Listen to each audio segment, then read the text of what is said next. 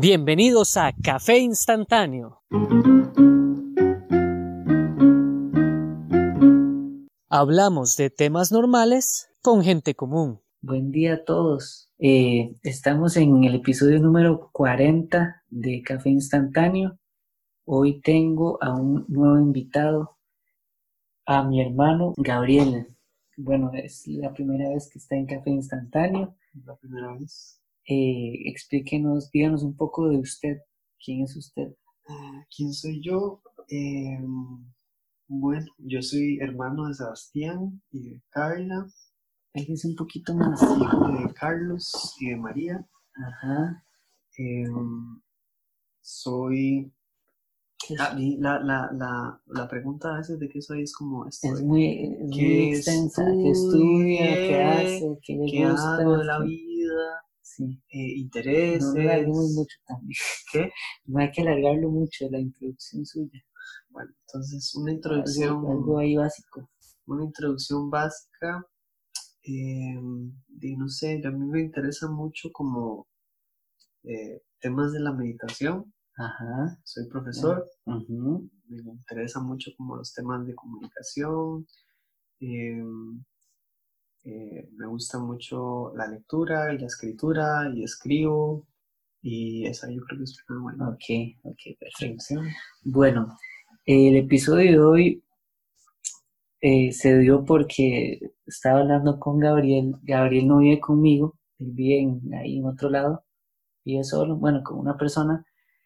Y estaba hablando sobre que he estado como muy ansioso y, y llegamos a, empezamos a hablar de ansiedad y terminamos hablando de redes sociales. Y me pareció súper interesante para, para hacer un podcast al respecto, porque siento que mi hermano, mi hermano es como las personas que uno podría decir que es un poco particular por, por, por su manera de, s- como de- puede ser como de ser diferente.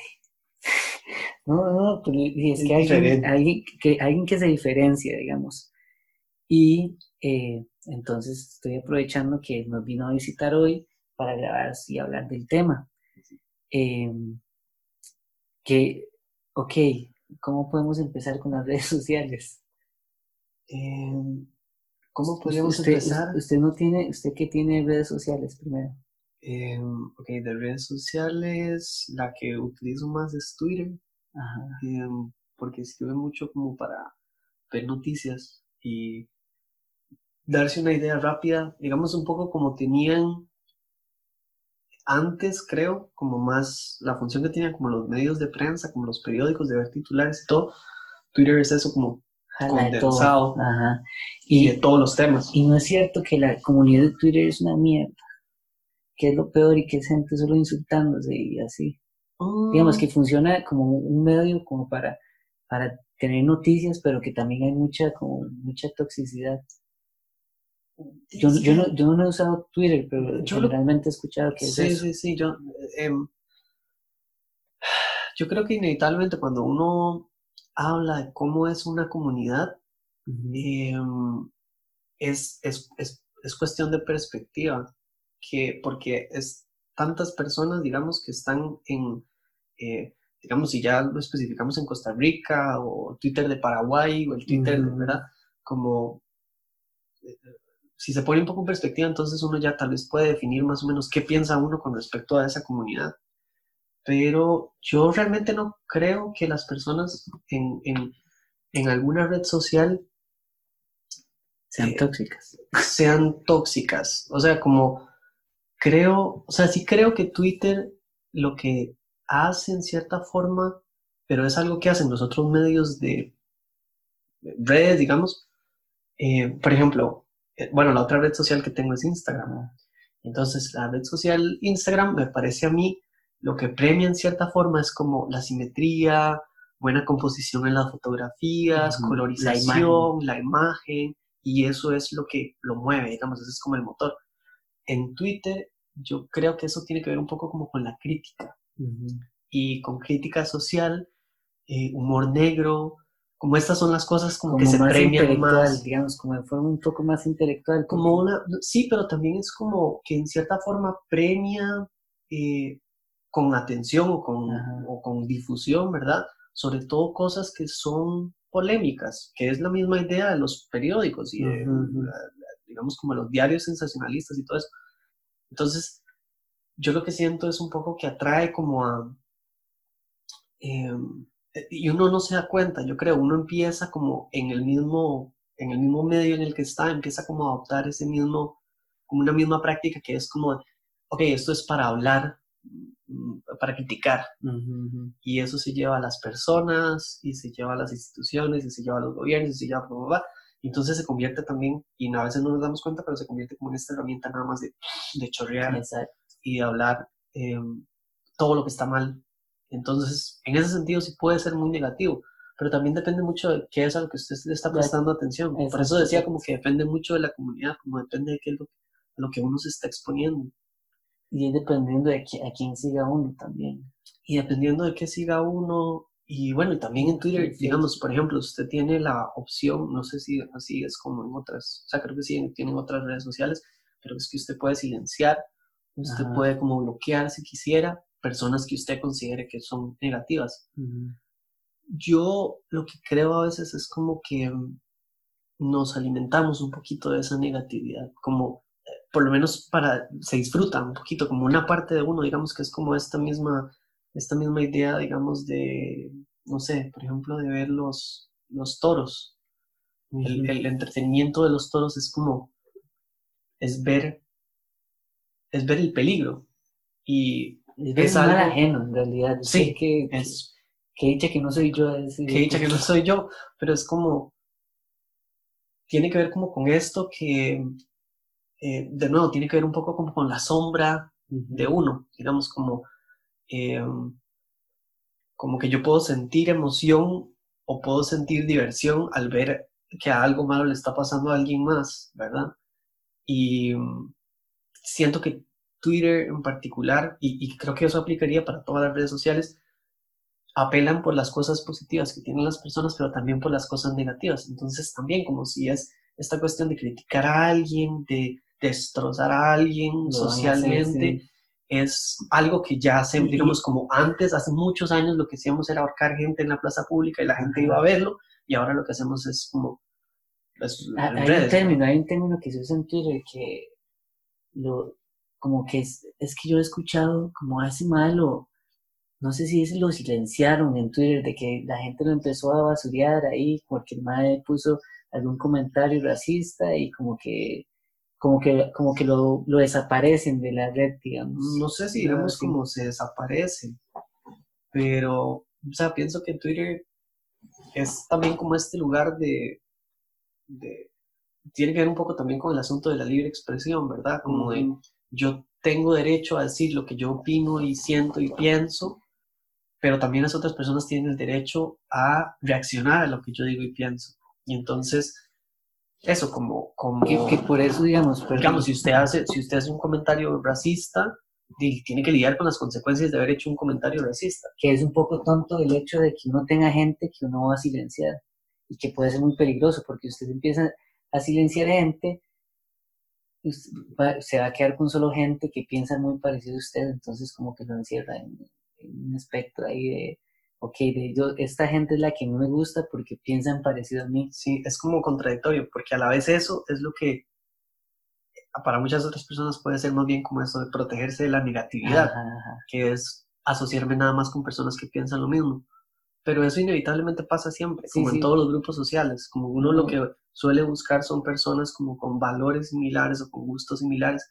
Entonces eso, eso es lo que uno siempre está haciendo, uno lo que básicamente está haciendo es como buscando en cierta forma su propia comodidad. Pero lo que siento tal vez es que, y tiene que ver con la distancia, como es un mensajito escrito, chiquitito, como que la gente se permite ser, igual que los comentarios, digamos, en Facebook o en YouTube, como no estoy con la persona cara a cara, entonces... Saca lo peor o lo mejor. yo, yo, hay un ejemplo que yo suelo dar que es como, em, que es a veces cuando hay dos personas manejando y como que alguien se le metió a alguien más y entonces una persona madrea a la otra y le saca el dedo y luego avanzan y quedan como a la par en el semáforo y entonces ninguno se puede volver a ver a la cara. Es como ver hacia, ¿verdad? Estoy aquí en el carro, estoy con mis llaves, la verdad, y entonces estoy bloqueando. Porque eso lo que hace es que me enfrenta con que si yo le saqué el dedo, lo madrié, ya tengo a la persona cara a cara y tengo que lidiar con esa persona. Y eso es diferente completamente, digamos. Entonces, como que el carro o esa barrera física me genera esa confianza o esa falsa tal vez confianza de puedo decir lo que me dé la gana y gritarle lo que me dé la gana. Y eso mismo pasa con la distancia de un mensaje de texto. Entonces siento que sí, que, que, en ese sentido sí puede cultivar. Ok, eh, ya hablamos un poquito de Twitter, no era la idea, pero salió ahí, exacto, salió. Eh, usted me estaba hablando de, de que había leído a un autor sobre que entonces usted empezó a tener una nueva práctica en su vida. Y... Sí, creo igual como... Trate de em, no ponerse la mano porque el, audio va a salir. Sí, no, no. Em, creo que creo que inevitablemente hablar un poco del libro es hablar de la ansiedad. Y mm, entonces por eso más bien me interesaría como mencionar un par de cosas sobre la ansiedad. Em, en cierta forma, la, mm, estamos ahorita en una suerte como de, eh, de una nueva economía o de una nueva como guerra digamos, o, no sé, como mercado que tiene que ver con la atención y con la atención de las personas. ¿Y cómo obtengo yo la atención de las personas? Em, y en parte, digamos, y esto es, pues, es obvio para muchas personas, ¿verdad? Nosotros ahora estamos muchísimo más pendientes de nuestros celulares, de nuestras redes sociales, y estamos constantemente estimulados, estamos constantemente recibiendo información. Eh, sobre lo que están haciendo personas que conocemos y personas que no conocemos, etc. Em, hay cierta cantidad de información que uno puede manejar en un día, ¿verdad? A veces, y sobre todo cuando son muchas noticias, emocionalmente uno no puede, uno no tiene la capacidad para procesar todo lo que está pasando en, el mundo. Y ese es uno de los problemas que trae, en cierta forma, como esa sobreexposición a información. de hecho, yo, digamos, Facebook, yo casi ya no me meto porque se volvió algo enfermo, digamos, para mí me deprimía, digamos, ver, porque en Facebook yo siento que es más, uno, cuesta mucho filtrar lo que uno quiere ver, porque usted, no sé yo por qué en Facebook, puede ser hasta un meme o algo así, pero trata como de un tema como muy serio o algo que está pasando y uno dice, madre, esto en realidad es gacho, y uno, un día yo estaba viendo Facebook y me ahuevé y yo dije, madre, ¿por qué estoy viendo Facebook? Y me dio cólera porque acudí ahí para huevarme el día, digamos, y me parece, más bien me parece súper triste y súper peligroso que mucha gente lo que hace cuando se despierta es agarrar el teléfono y ponerse a scrollear como para despertarse. Y digo, mae, uno se está contaminando de todo lo que, de cualquier estupidez y eso le puede cambiar su, su día, cómo empieza el día por solo estar viendo ahí. Es que eso también es todo un tema, porque por ejemplo, es la misma idea de levantarse y leer el periódico. Lo que pasa es que usted en el periódico, usted tiene un, em, tiene editores, usted escoge el contenido, ¿verdad? ¿Qué es lo importante? ¿Qué es lo que es de interés público? ¿Qué es lo que la gente necesita saber? cultura. Facebook no tiene eso. Exacto, Facebook a uno le, le cae lo que sea. Cae de repente un perro masacrado ahí, uno, ay, ¿qué mierda es esto? o, o, un elefante, la vez pasada que me, está pasando en Instagram. Eh, eh, yo generalmente a la gente que sigo en Instagram son amigos o son artistas, ilustradores y así, y páginas como de animales y eh, y esas varas. Y una vez estaba como scrolleando y de repente veo como un video y yo fui un idiota porque decía como gráfico, no sé qué, y lo pongo y era un, un rinoceronte sin cara. Digamos, como que le, le partieron la cara en un escopetazo o algo así para robarle el, cuerno. Y yo como, y eso me golpeó demasiado. Y yo, madre, qué idiota. Pero, pero es horrible como tener que, como uno se, se, angustia por varas que, que realmente no quiere ver, digamos, y que le aparecieron, pero simplemente uno por curiosidad se mete. Pero es que esa es la cosa, que es, como por curiosidad. Entonces, no es como que a uno le aparece, bueno, no sé, yo tengo mucho tiempo de no, no estar en Facebook, pero a uno le aparece en teoría lo que, lo según un algoritmo que a uno le interesa. Entonces, y eso es lo que va, eso es lo que va recolectando, eso es como lo que se va, se le va mostrando a uno. Y es como, em, es un poco como esta máquina me va a enseñar solo lo que a mí me interese o solo lo que yo quiero ver. Pero ¿cómo sabe uno qué es lo que realmente le interesa? Entonces, por eso es que me, va a enseñar siempre las mismas cosas, en cierta forma.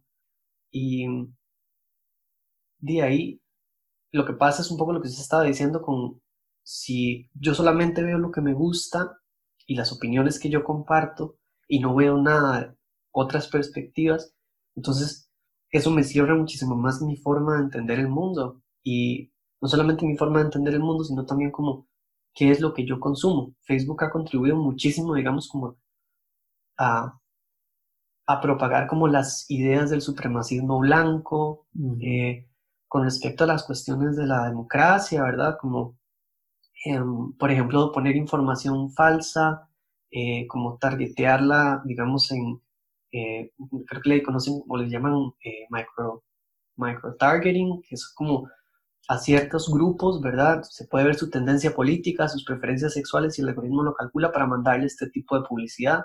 Entonces, cuando está ocurriendo el, el Brexit, ¿verdad? Entonces empiezan a aparecer como este montón de publicaciones que son contra inmigrantes y de por qué los inmigran, ¿verdad? Entonces, no hay, no hay un control, no hay una, digamos, usted antes con un periódico, em, digamos, yo pienso un poco como la prensa, eso, como el levantarse y ver el periódico, usted tenía como un grupo de personas que tenían esta idea ética de yo voy a informarle a, esta, a este grupo de personas.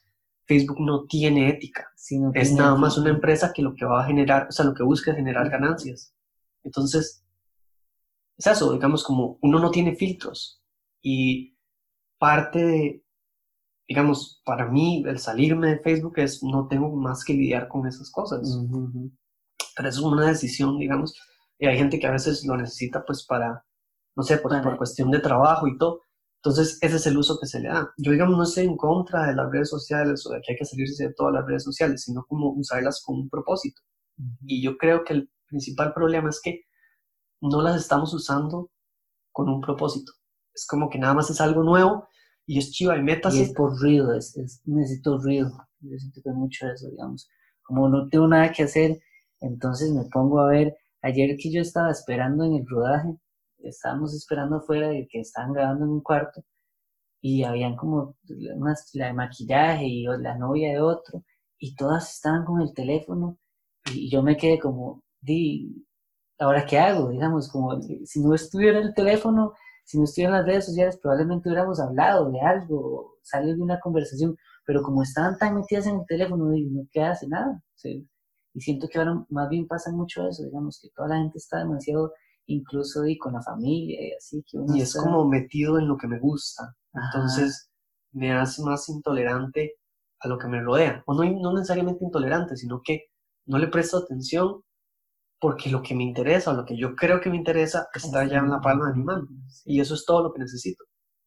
Y entonces, en cierta forma, eso lo que es, es raro. Y yo no sé, digamos, si no tendría como datos sobre eso, pero creo que Em, si uno ve como a veces en las conversaciones, cuando no se ocurre, no se les ocurre a alguien un tema de conversación o algo así, a lo que se recurre es al celular. Y ya esto es un reflejo automático, súper normal, súper naturalizado. Em, ¿Qué digo? O sea, no sé si es bueno o malo. Yo lo que pienso es como que nos está, o lo que nos ha hecho, es como nos ha vuelto un poco más torpes a la hora de relacionarnos como interpersonalmente. Entonces es como eh, que a la vez me alivia cierta ansiedad social, pero lo curioso es, que... porque es como un botón, sí, como un darle a eject, ¿verdad? y entonces me puedo salir momentáneamente, pero a la vez como entonces estoy menos expuesto, o como estuve menos expuesto, me genera a la vez más, mayor ansiedad más inseguridad, obviamente, porque ya... Y entonces también se convierte como en esta cosa de... Se, se dificulta mucho estar, por ejemplo, imaginar una conversación con una persona que sea de, que piense muy diferente a mí, por ejemplo. Y lo que nos hace es eso, como que nos divide un poco más. Eso, bueno, creo que le llaman como la paradoja, la contradicción de, de eh, que tiene a veces las, los medios de comunicación, que es que nos comunican más, pero una cosa es comunicar, digamos, o, que haya comunicación y otra que haya conexión. Y entonces, en cierta forma, lo que está, lo que creo, lo que yo sospecho que está empezando a ocurrir es que estamos ya tan hiperconectados en tantas cosas y en tantas redes que lo que estamos perdiendo es conexión. Y conexión es esto de sentir esa incomodidad frente a una persona y, no sé, y decir algo, y hacer alguna cosa, alguna cosa torpe, por ejemplo. En momentos de incomodidad. Todo esto es sobre lo que se basan realmente las relaciones interpersonales y en descubrir eso. Y lo que, lo que nos está pasando, yo creo, es como que nos está haciendo un poquito más, em, nos están encerrando cada vez más como en nosotros mismos. Eso es un poco lo que Sí, sí, sí, con mucho, mucho ego, mucho, no sé, yo he sentido eso. Y lo siento mucho como con las, con la gente más joven, como que eh, es vacilón, la vez pasada había una, una, una niña ahí de tempos que en las clases es súper callada, no sé qué, y un día llegó un amigo y me hace, madre, vea esto, y era ella haciendo un video de YouTube como, haciendo, como siendo youtuber y era otra persona completamente. Y nosotros, pero qué rajado, mira, habla y todo. Entonces vacilón como ver cómo una persona desarrolla una personalidad completamente diferente a, a, su, a su realidad por, por una red social, digamos, por tener como un avatar incluso, es como un perfil ahí. Es, es rarísimo porque es como, o sea, uno lo que hace es como extenderse a uno mismo, ¿verdad? Y de nuevo, como cuando yo puedo editarme y ya yo decido qué es lo que yo quiero presentar de mí mismo, no tengo que lidiar con las partes que quizá no me gustan de mí mismo o las partes que no me gustan de otras personas, como entonces nos hace un poco como esto de que siempre tenemos que estar en lo correcto, em, siempre tenemos que ser absolutamente presentables, eh, no podemos equivocarnos, si nos equivocamos es terrible y es como eso nos, nos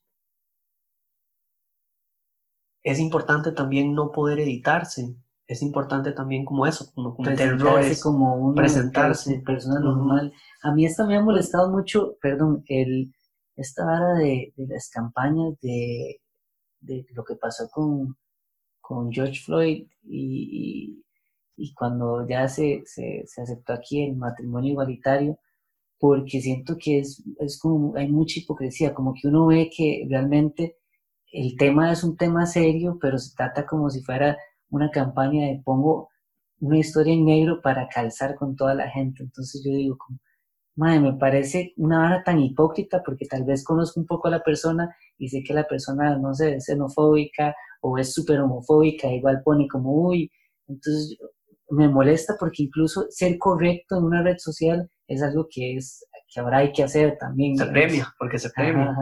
Y digamos ahí, digo, yo no sé, no, no, yo no, em, no pretendo juzgar lo que la gente haga en redes sociales, digamos, con respecto a este tipo de pronunciamientos o de campañas, o sea, cada quien es libre de, hacer lo que quiera. Em, esa es un poco la idea, pero lo que sí siento es que no puede ser, digamos, em, hay un, hay un, de hecho es que esto es lo que estoy pensando ahorita porque es una, como una traducción dice, que un texto, de un texto que hice que era para eh, una organización que se llama Costa Rica Afro, que es una organización que busca como educar con respecto al tema de la discriminación, digamos, a personas negras en el país.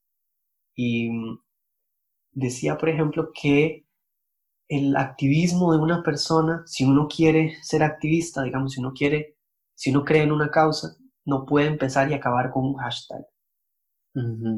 Sino, y, y, y, el hashtag es esta cosa también de yo lo estoy presentando, como vean el tipo de persona que soy.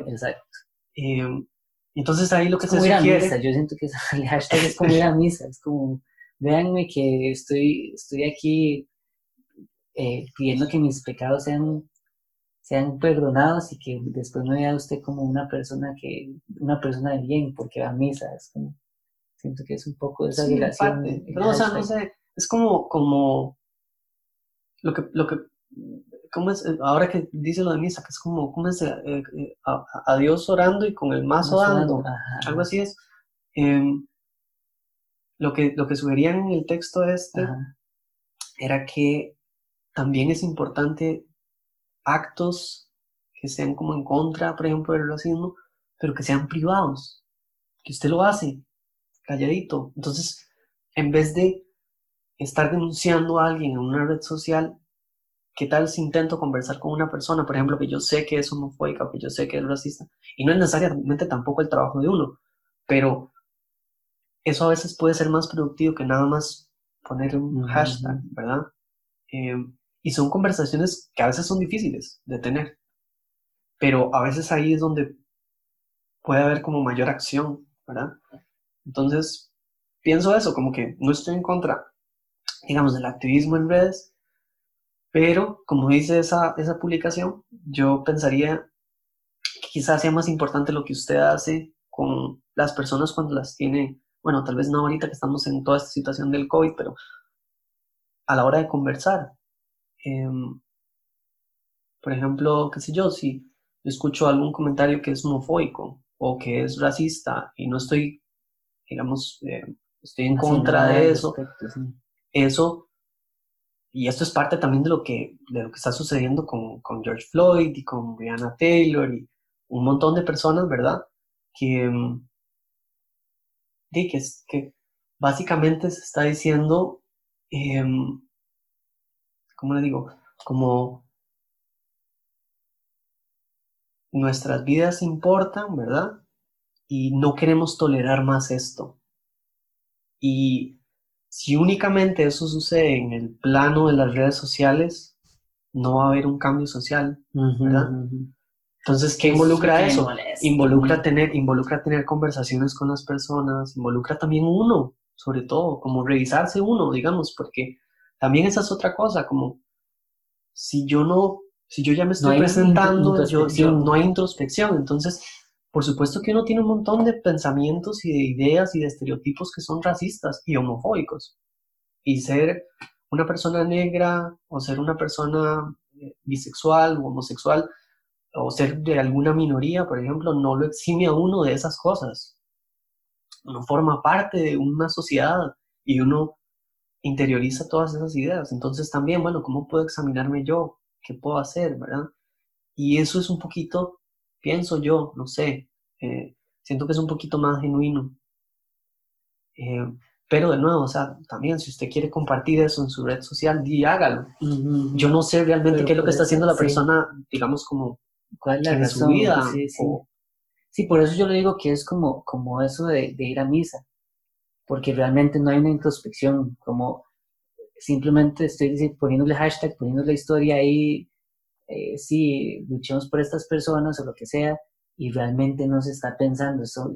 No sé, eso es lo que también uno no puede juzgar a la gente, pero eso es lo que me da la impresión de que mucha gente hace, que es como, véanme que soy una buena persona, nada más. Entonces yo digo, eso no va a llevar a, ningún lado, nada, porque realmente Sí, porque todo el mundo es bueno y entonces Exacto, al final todo entonces está bien. no hay racismo y No hay racismo, no hay homofobia y no sé qué. Pero bueno, hablemos un poco de, de, de, de la atención que le damos a las redes, que cómo nos afecta, digamos. Estamos hablando, empezamos a hablar un poco de, de la ansiedad y, y, digamos, yo, me, yo he sentido que ahora he estado como más ansioso, me hice TikTok y por, ha sido muy, muy, ok, es vacilón porque mucha gente, uno habla de TikTok y es como, ah, man, usted, eh, usted ya está muy viejo para TikTok, y es como, después de los 25 años, usted tiene TikTok, hay algo raro en usted. Y, y uno ve como, yo tengo amigas como de 20 años por ahí haciendo bailecitos y uno más TikTok, una estupidez. Quise experimentar Bueno, estupidez la- para usted, que es un Ah, más eh, exacto, exacto. No, y me metí a TikTok y me di cuenta, wow, esta es la piedra, digamos, es, es crack, porque uno ve videos graciosos, ve eh, de todo, ¿eh?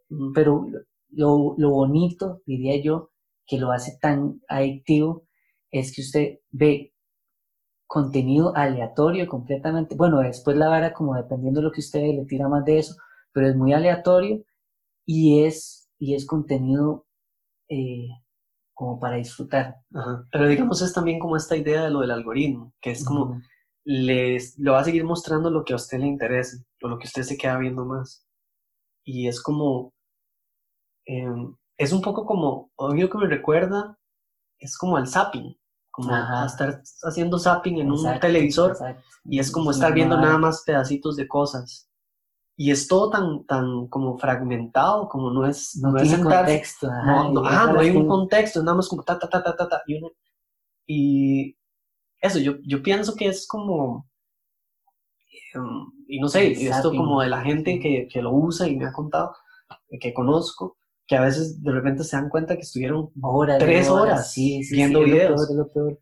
Y, y, me, digamos, yo había estado muy presente de, de, de, que uno no debería pasar mucho tiempo en las redes sociales y de repente ya he tenido días donde yo digo, pues puta, estoy muy pendiente del teléfono, estoy muy pendiente de Instagram, estoy muy pendiente de TikTok y, y, y siento como que no me dejo espacio para estar como fuera de las redes, que era lo que estamos hablando ahora, fuera del micrófono, que, que, di que es importante que uno tenga eh, tiempo con uno mismo y que lo que usted me estaba diciendo era como, eh, digamos, todas estas redes sociales nos, nos, nos, nos ¿cómo era? Nos, eh, se me fue la palabra. Nos envuelven. Nos, envuelven, no, nos, nos dan demasiada, nos activan la dopamina, nos, nos sobreestimulan. Nos sobreestimulan, es la palabra, sobreestimular. Y que cuando en el momento que no tenemos esa red social o lo que sea, o un momento que nos dimos, empezamos a sentir la realidad y ahí es donde empieza uno a sentirse ansioso, empieza a, sentirse aburrido, Como el aburrimiento es la constante que, yo noto. Y es como ya una intolerancia al aburrimiento, como no puedo aburrirme, tengo que estar siempre haciendo algo, viendo algo. Y eso lo que me pone a pensar es como lo importante más bien que es aburrirse, como aburrirse es más bien estar como presente en cierta forma, o sea, como, como darme el chance de quedarme ahí como sentado y nada más como pues viendo ahí que no estoy haciendo nada y de repente, o sea, ese mismo aburrimiento es el que luego me pone a dibujar, Es, el, es el mismo que me pone como a crear. Entonces, inclusive ahí yo vería algunas, digamos, vería redes sociales o el potencial de las redes sociales, que es, por ejemplo, bueno, si quiero hacer una coreografía de TikTok, eh, la hago. Eso es como, estoy haciendo algo, estoy expresando algo y me estoy expresando a mí mismo. Entonces, ahí es donde yo veo como lo productivo o la parte positiva. Pero... Uno hay recetas también. a, mí, a mí solo me salen recetas y uno como, wow, hay muchas cosas muy interesantes. sí, entonces eso, digamos, si, si de repente yo veo una receta y luego la, yo la hago, está teniendo un efecto como en mi vida, digamos como en mi plano físico, ¿no? Como... Sí, está trascendiendo el teléfono y...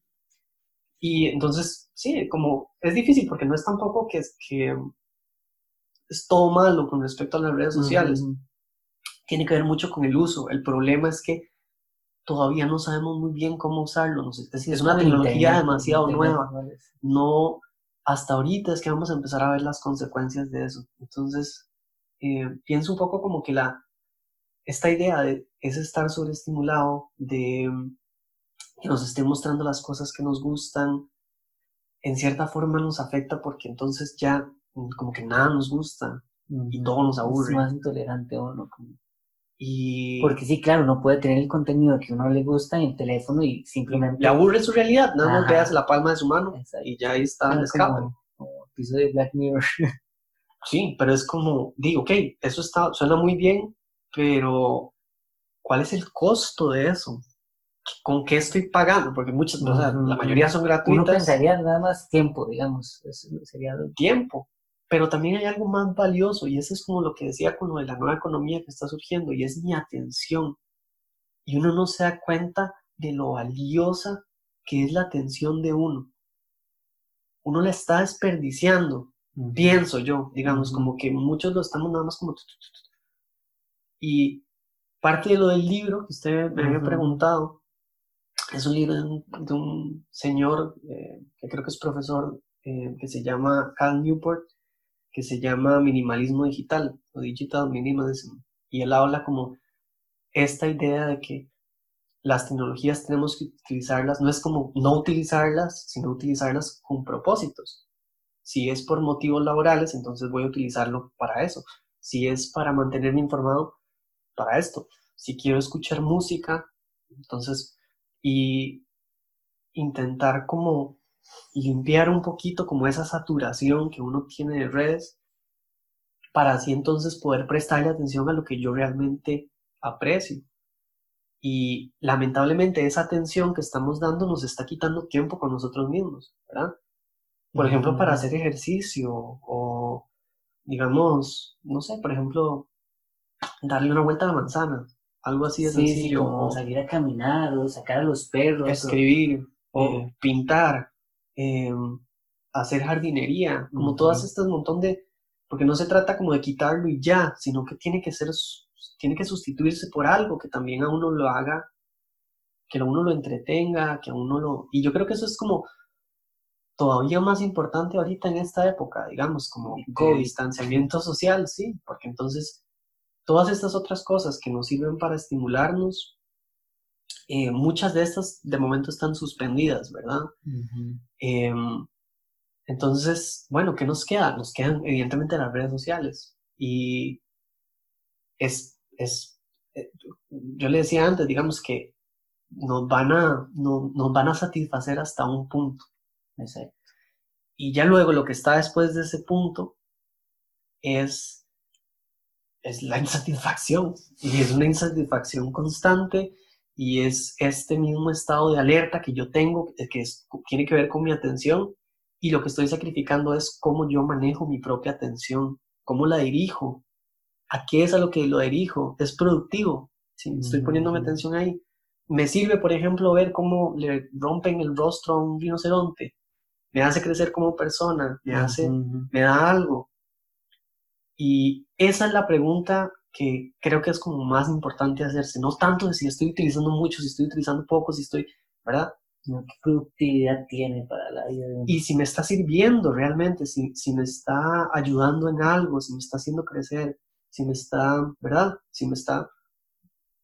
Si le está aportando tiene algo a la vida. Si tiene beneficios. Y yo siento que como todas estas cosas igual, o sea, son tan novedosas y es como, bueno, metete, pa, pa, pa, y entonces uno se hace la, ah, ya, tengo ocho redes sociales en diferentes plataformas, ¿verdad? entonces, ok, pero entonces estoy usando tanto que al final me está costando determinar qué es a lo que realmente quiero dirigir mi atención.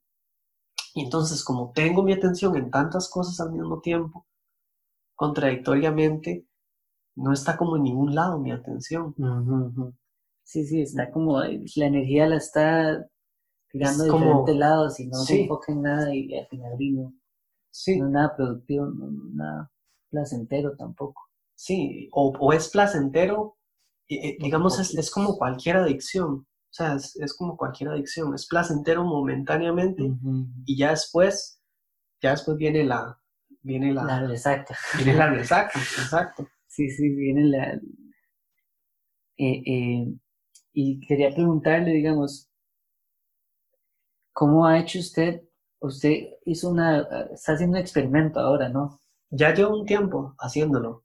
Y es como con base en, lo que se propone en ese libro. En ese libro proponen varias, varias formas o, ponen estudios de varias personas que lo que hicieron fue, eh, creo que es por un periodo de, ¿cuánto sería? Dos meses, creo se suspende el uso de redes sociales y de tecnologías, digamos. Em, y a partir de eso, bueno, entonces la propuesta es, intento utilizar o hacer otras actividades para sustituir las horas que yo utilizaba en redes sociales. Ahora, él propone, por ejemplo, que si yo utilizo, no sé, eh, Facebook para trabajar, entonces, bueno, es para trabajo, entonces ese lo tengo que dejar. O si necesito WhatsApp para eh, estar en contacto como, con algunas personas, entonces también lo dejo. Pero todas aquellas que no, eh, que no requiero, digamos, que no son realmente necesarias para mí, se van. Y a eso le llaman como eh, decluttering, que es como un tipo de limpieza, digamos. por eso de ahí que sea como minimalismo, ¿verdad? Porque es esta idea de, de tengo demasiadas cosas y por tener tantas cosas no estoy realmente disfrutándolas. Y entonces una de las propuestas que hacen es em, dejar esas redes sociales por un periodo, no estoy seguro completamente si son dos meses, pero a partir de eso uno empieza, uno solamente, ahí es cuando uno realmente ve. Como hacerse la, lo que hacen los drogadictos, como es limpiarse, una limpia, una, eh, ¿cómo se dice? Una, ay, rehabilitación. O una desintoxicación. desintoxicación de redes sociales. Es como una des, tampoco puedo decirlo. Desintoxicación.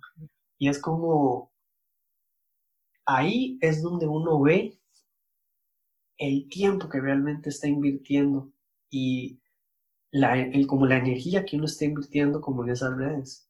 Y, y también ahí es donde uno se da cuenta, no, la verdad es que a mí me gustaba mucho esta red social, porque esta red social es la que me permite a mí como revisar las noticias, etcétera.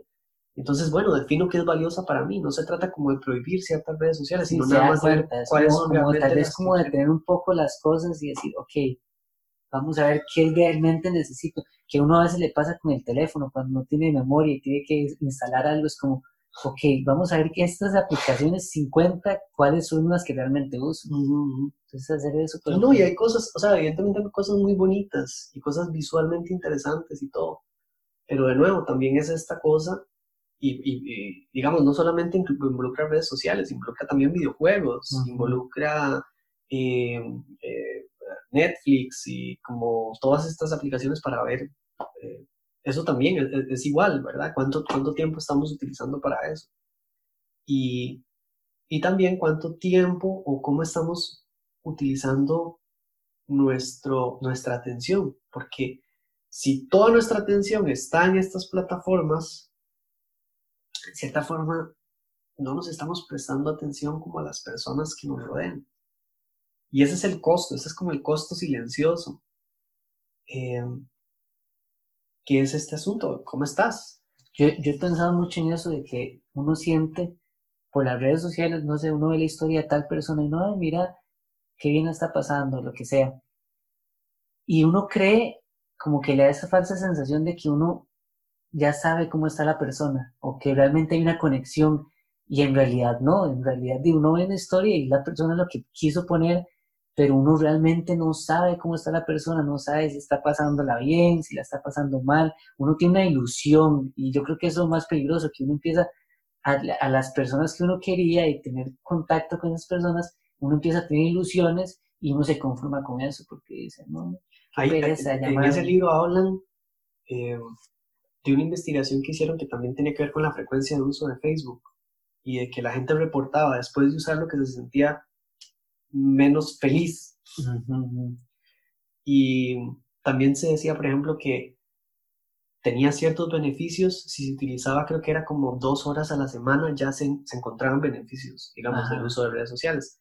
Si esa frecuencia de uso aumentaba, no aumentaban los beneficios, pero sí aumentaban los daños. Más bien algo Y algo, por ejemplo, que, bueno, yo le decía ahora, que yo lo que estaba implementando es la llamada telefónica como edad de piedra, ¿verdad? No entiendo eso porque aquí mucha gente probablemente que escuche igual que yo es como, madre, un teléfono, ¿quién usa un teléfono? ¿Quién usa un teléfono? Ya nadie ni siquiera llama por teléfono. ¿Quién dice Y bueno, esto es, eso es parte de mi experimento. Entonces, a mí me, me, llamó la atención, me parece interesante, sobre todo también por todo este asunto de la distancia y de burbujas sociales y toda la cosa llamar a personas y permitirme esa incomodidad, permitirme como, más estoy ocupado, vaya para el carajo. Y bueno, está bien.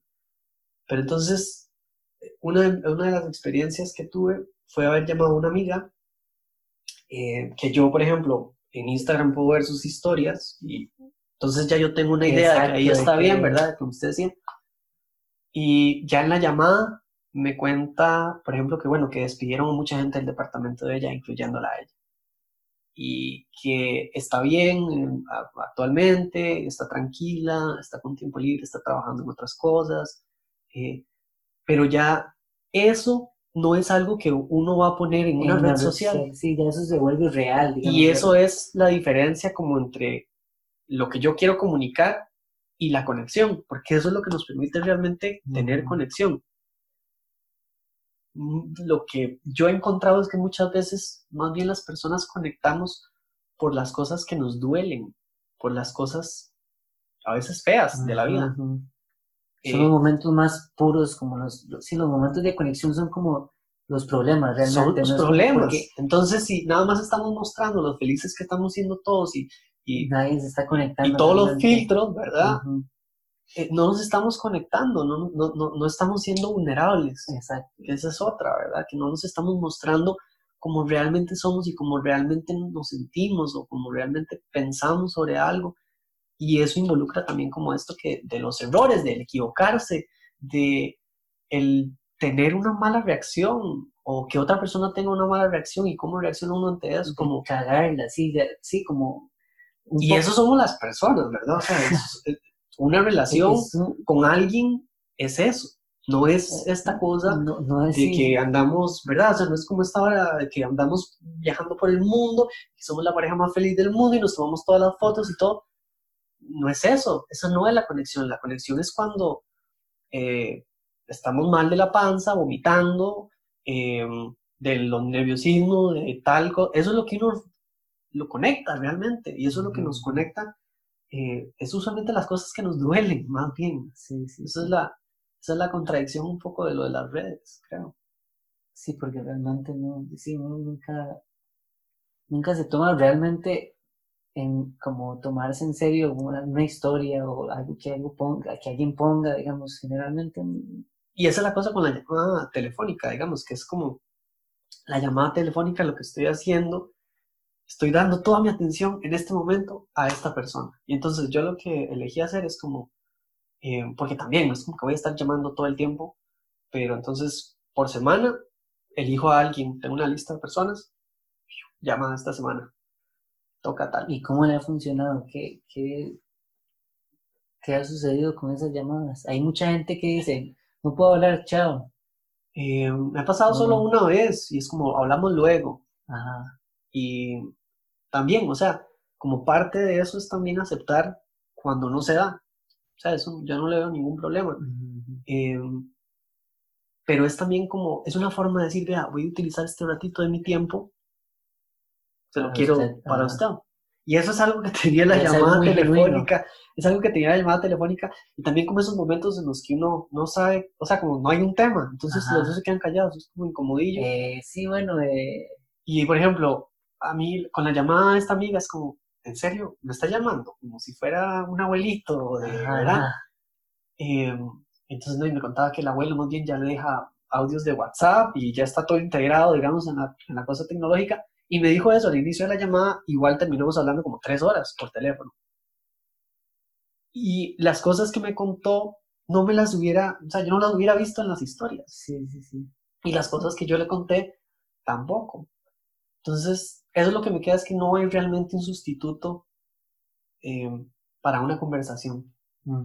Y también como toda esta, toda esta situación me ha mostrado el valor de las conversaciones. Eso es cierto. Y por eso también con el asunto del activismo. En la conversación es realmente el lugar, como ese es el, el- el verdadero campo de batalla, digamos, em, en el sentido de, de qué es lo que yo, eh, cómo me siento con respecto al mundo que me rodea. Y esa es mi forma también de relacionarme con el mundo, en vez de, en vez de rechazarlo, en vez de encogerme y como centrarme en lo mío y como esta cosa, ¿verdad? Como individualista y solo lo que me gusta a mí Ujú, y ujú. todo debería ser así y no me abro a otras posibilidades.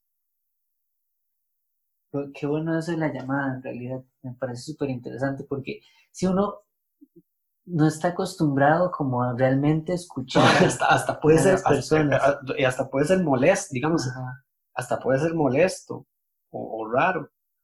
Pero lo curioso es que en los casos que lo que digamos que se ha dado la conversación, lo que he notado es que la gente lo aprecia, porque a fin de cuentas lo que queremos todas las personas es ser escuchadas.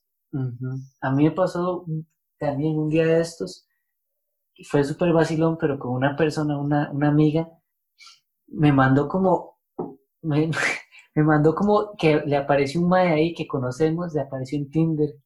Y me dice, aquí me apareció, no sé qué. Y terminamos hablando un montón y terminamos hablando de como los problemas de ella y los problemas míos. Y fue como, mae, qué rajado, como que llevamos mucho tiempo sin realmente conversar, sin realmente como conectar. Y uno dice, todo fue por un mae en Tinder, digamos. Entonces uno se queda como, como bateado, como, cómo encuentra uno estos momentos para poder hablar, para tener una conversación genuina, no de comentarle una historia. ¡Ay, qué bonito su perro! Eh, sí, eh, eh, chao. Es, es, loco porque es loco porque involucra a dos personas. No involucra solamente a una. Como, por ejemplo, en Tinder uno es el que tiene el control, uno es el que rechaza o acepta o me gusta mucho. Y digo, no, no, no hay nada malo en eso, si se quiere usar, pero como tiene que involucrar a las dos personas. Y mi, mi, impresión un poco como de Tinder es que, de nuevo, no, no hay, eh, es difícil ponerse como en esta situación vulnerable. Eh, y sobre todo también cuando se está conversando como por mensajes de texto, porque no, yo puedo editar, puedo editar quién soy, puedo editarme la foto, eh, me muestro de cierta forma, entonces, ¿verdad? siento que la llamada telefónica y hasta lo, la sorpresa de eso, o lo, raro, ¿verdad? Nada más es un shock Es como cuando tocan el timbre, que uno está ahí en otras y que tocan el timbre. Ay, ¿quién putas está tocando el timbre? Y eso es también una llamada a estar presente. Como, hey, vea.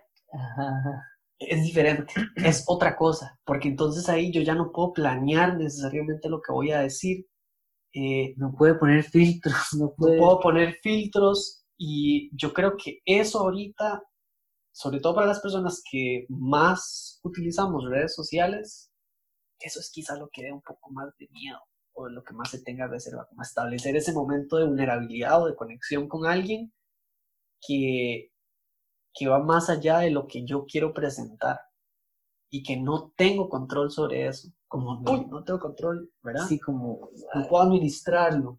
Exacto, exacto. Bueno, eh, ya se nos fueron unos, un tiempillo, vamos a ir terminando, pero quería ver qué decía usted sobre, no sé, si hay gente que, que digamos que utiliza las redes sociales más como un escape, que yo siento que, no sé, que mucha gente agarra las redes sociales y es por eso, porque no quieren realmente estar como aburridos o estar consigo mismos, sino que prefieren simplemente estar viendo, viendo y haciendo ruido. ¿Qué consejo podría darles usted como para, si les pareció interesante todo esto que hablamos, como para realmente tomar un paso a, a, buscar eso, desintoxicarse un poco de las redes sociales y buscar más conexión con las personas? Yo no siento que una persona elija o sea, como que no es una decisión consciente, no me gusta esto, entonces me voy a meter en este mundo paralelo. No creo que sea una decisión consciente. Creo que va pasando con el tiempo y es un proceso largo, digamos, y uno no se da cuenta de eso. Eh, uno se va absorbiendo nada más. es, es, es, el palantir. Es como un pozo ahí. Que es, la idea, es la idea del palantir. Es como, como para las personas que no sepan, yo soy una de las cosas que me interesan es como la mitología de Tolkien y el Palantir es el de los Anillos. Esto es del Señor de los Anillos, sí. Y eh, Saruman, el mago blanco, obtiene esta, esta esfera oscura que le permite establecer contacto con Sauron. Y Sauron, de hecho, le puede mostrar todo. Le puede, tiene acceso, todo, tiene un montón de información, le puede mostrar eh, visiones del futuro, eh, lugares, etc. Y Saruman al final, digamos, como que a pesar de ser de uno de los seres más sabios, se obsesiona por el conocimiento, por todo lo que le ofrece el Palante y termina siendo corrompido por el mismo Sauron a través de esta herramienta. Yo casi que la forma en la que veo los teléfonos celulares es como pequeños palantes. Y... Pucha, sí. Y y uno no se, o sea, no, no, es, no, creo que sea como una decisión, ¿verdad? Entonces, no es algo consciente. Yo creo que no, es consciente. Yo creo que no es consciente. Que es lo más peligroso de todo. Que, digamos, quizá, yo pienso que tal vez ahorita, como, inclusive el hecho de tener esta conversación, para nosotros al menos, es porque nos hemos estado como percatando un poco más de eso, ¿verdad? Y cada quien pues lo hará a su ritmo, si quiere hacerlo, y si no, pues también es válido. Pero pienso también un poquito como que la... Em, vamos a ver. pienso, sobre todo ahora con los niños, que los niños eh, parecen estar como con esta fascinación por los youtubers. Ajá, que es como el nuevo y los influencers, digamos, y, y, el papel que tienen estas personas. Son unos rockstars. Yo tengo, sí, yo, son unos rockstars. Y yo tengo una teoría, yo tengo una teoría con respecto a eso. Y es como... Y, y, siento que, de hecho, ahora que usted dice rockstar, pienso que también tiene un poco que ver como con el culto a las celebridades y a los actores y actrices. Porque tanta de nuestra atención también se va a lo que hacen actores o actrices o a las películas y premiaciones y todas estas cosas.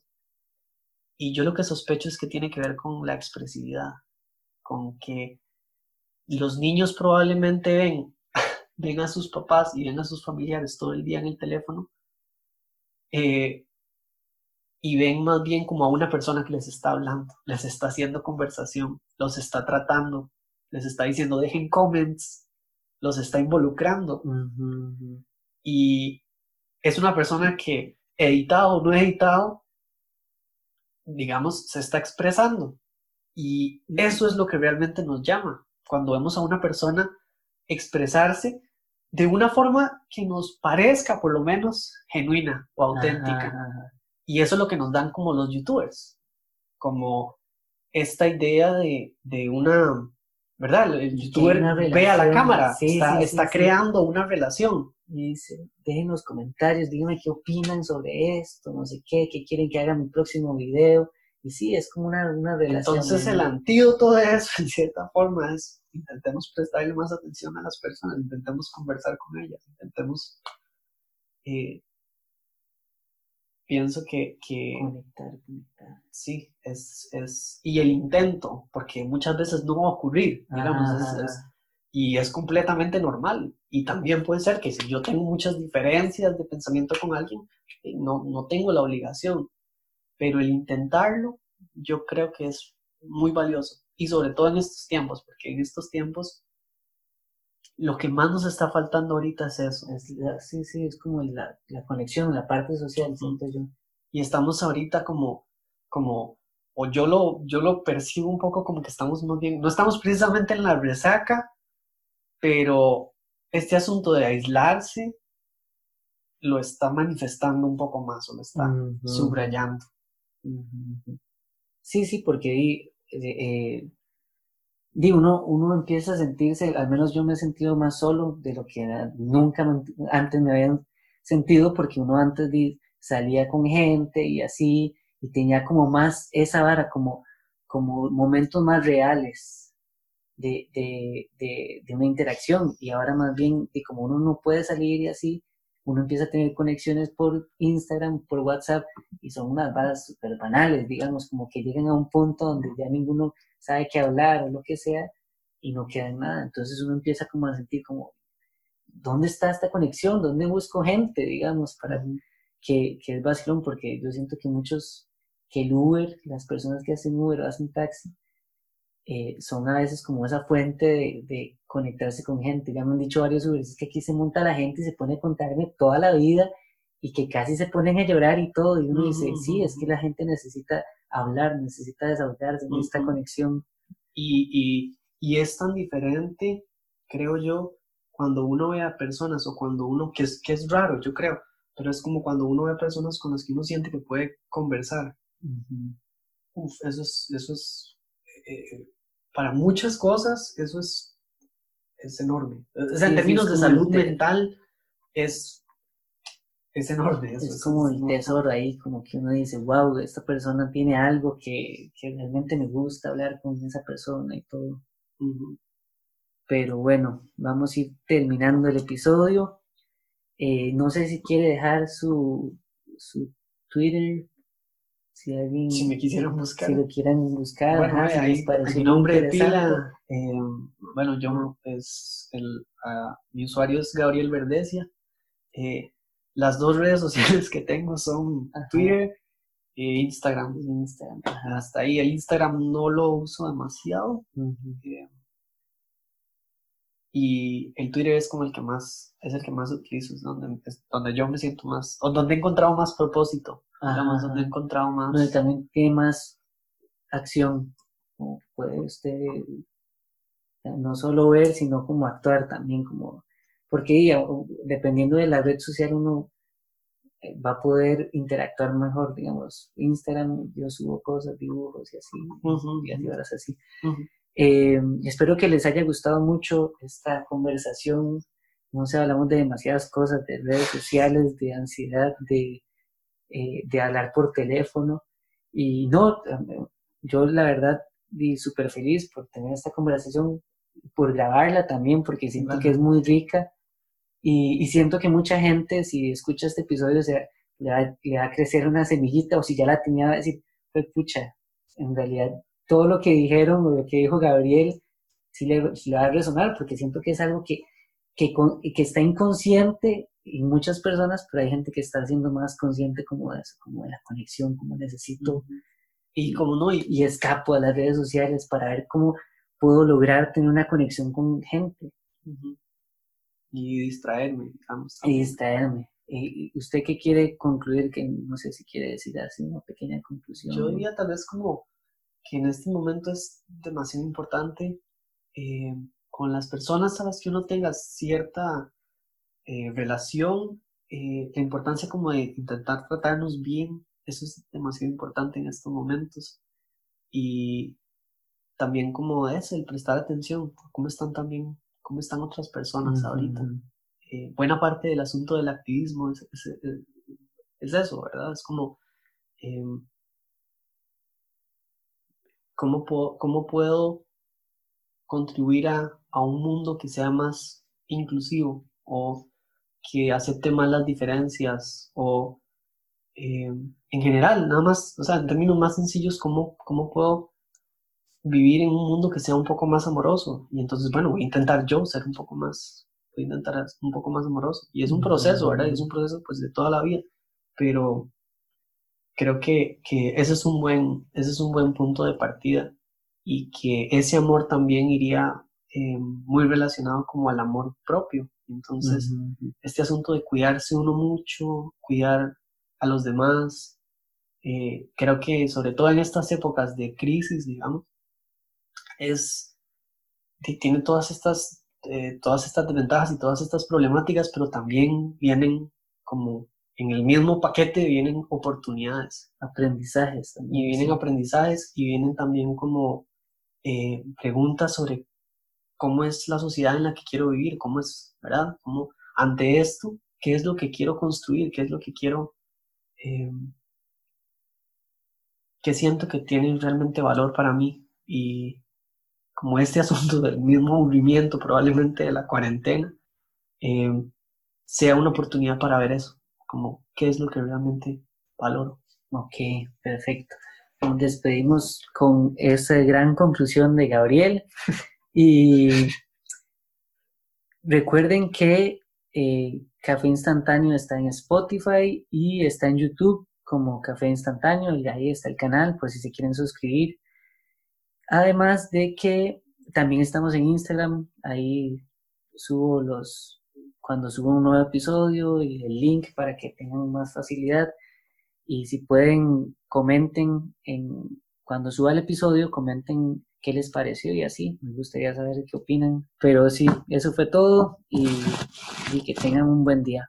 Gracias, Gabrielo, otra vez, por, por, por apuntarse a esto.